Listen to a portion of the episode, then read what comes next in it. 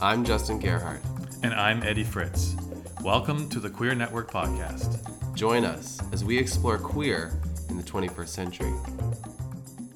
We are in California with a special guest, Ava Stowe. She came out at 11 as a lesbian, um, and we want to know more about that and that experience for you and, and how you came, how you got the confidence to come out. Why, What was the reason you did it then?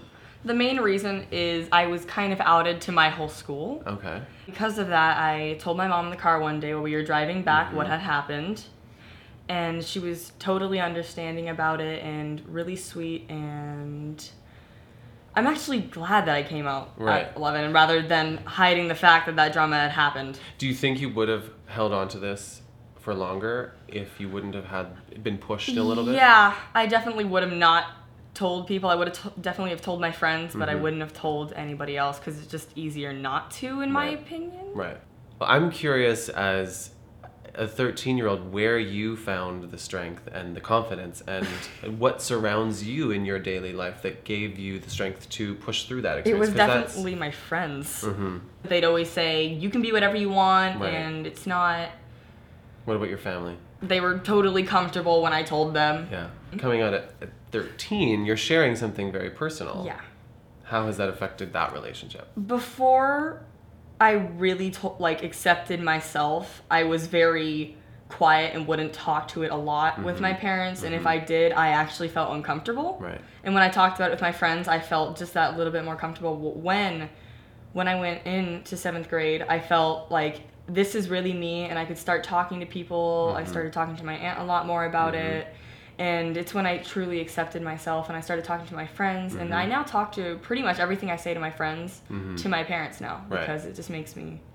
And there's something in there I think that's powerful in that it's the talking about it. Yeah. and out loud so that it's not these just thoughts in your head that are often easy it's easy easy that those thoughts turn into oh well maybe i don't maybe it's not okay or maybe it is okay i don't know and then you're going back and forth in your head but if you actually voice it out loud and this is for everybody watching at home that is going through these having these internal battles Yeah. that it sounds like from your experience too at 13 and 11 when you were actually Yeah. thinking about these things talking about it you take the power away from that little voice in your head.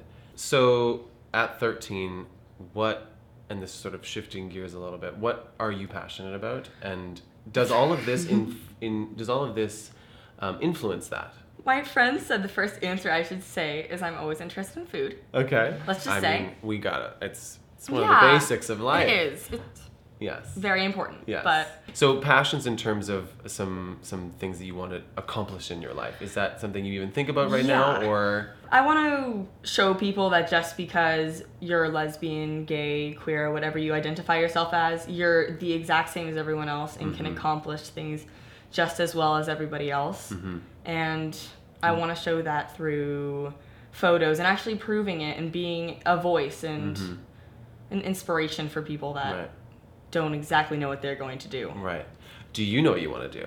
I want to live in San Francisco. Oh. I want to do video or Okay. photos. Yeah, like So- photography or some yeah. sort of cinematography. I'm definitely pretty good at that. Let me just say. Mm-hmm. You've started to, to dabble. Yeah, I'm in yearbook, which is Amazing. Yeah. Great place to do that. definitely starting that. And So then, where would you see yourself in 10 years? uh, with the love of my life, probably, and in San Francisco or in school. Amazing. What at 13 is your advice to somebody who might be wanting to come out or is scared to come out or has a friend who they think might be Mm-hmm. gay or queer or how do you how what would you want to say to them? Well, it's in my opinion, it's easier to tell at least someone. It takes off a little bit of the load off your life. Having that secret and holding it inside. It's it's such a big thing to that person. Mm-hmm. And if you if you can tell one person that you can truly trust or even up to two people that you really truly trust, it'll definitely show a big difference in how happy you are mm-hmm. and Just that somebody else knows. Someone else understands, especially if it's someone else in the community. Mm-hmm. Yeah. And you can tell them. So you've mentioned how supportive your family is, and I I know that your mom was open to being on the couch with us. So we're gonna bring out Julie to join us on the couch to talk about what it's like to be. Hello. Hi. Hi. We wanted to know from your perspective what it's been like to have a daughter who so I want to say confidently in, in one sense came out at a young age and, and what that's been like for your family and then you personally. I don't think it was a surprise to our family, not so much that she's gay, Mm-hmm. but more that she is who she is and she's comfortable with it. She's been like that since she was a kid. We're Mm-hmm. fortunate. Yeah. Um, she's always kind of beat her own drum and, and has always been comfortable with herself. Mm-hmm. How I have felt personally is it's a mix of stuff. It's um, proud, it's scared, it's um, wanting to take care of her but needing to let go. It's a very fine line. She's only 13. Right. Um, but I don't want to, you know, stop her from being who she is. Mm-hmm. So I don't know. It's hard. It's it's different every day. Yeah, think, no, it all depends. Whatever challenges that she has, um, she tries to be as vocal with me as she can about it, Mm-hmm.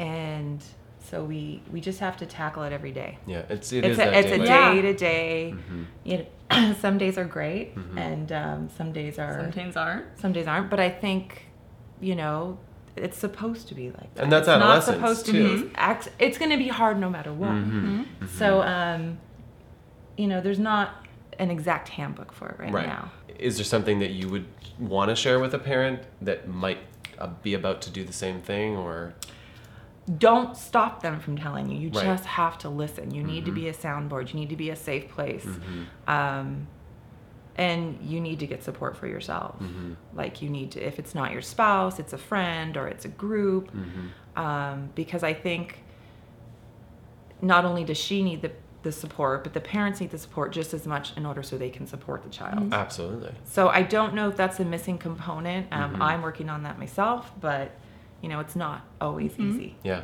you know so obviously you have accepted your daughter for for coming out but Right. what are some of the concerns that you still have I don't want her to be hurt. Mm-hmm. And regardless of what lifestyle she goes, what she does for her career, if she's gay or she's not gay, whatever it is, people aren't always nice. Yeah. Um, and that's just life. But coming out at 13 kind of opens up a window mm-hmm. For people. And I obviously worry about getting bullied at school. Um, I worry about adults just as much as I do kids her own age. Um, that actually makes me more concerned. I would love to surround her in a love bubble, but um, that's not life. yeah you and that's not how we learn either. It's not how we learn. Yeah. So it's kind of just like pushing her off on the bike, but it's still all kind of new. yeah so thank you both for joining me um, i wanted to give you the opportunity to say anything that you wanted to say to your mom on camera And because my mom's here and my dad isn't, I'm saying this to both of them, and I know my dad can hear me from somewhere in the house. but I do want to say thank you so much for being so accepting right off the bat. And I mean, even if you were like, maybe she isn't, maybe she is, you never necessarily told me that straight to my face. And you and dad, right off the bat, were like, whenever I ask if I want to go to the Pride Parade, you're always like, yeah, why not? Why not? Or when I, want, I wanted to go to the Castro District, you were like, why not? Let's go. And you're always just down to do whatever makes me comfortable. And whenever I'm in an uncomfortable situation where someone brings it up, I always know most of the time you'll be there to help me out. And if you're not, I've learned from what you've done.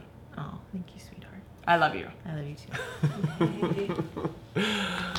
Thank you. That was beautiful. And thank you for sharing your insight because what we know is that when we share our stories, it has impact on anybody who's listening mm-hmm. and, and then they can share it with somebody else who it might might affect as well. Yeah. So there's power in this. Thank you for listening to the Queer Network Podcast. You can follow the Queer Network on YouTube, Instagram, Twitter, and Facebook.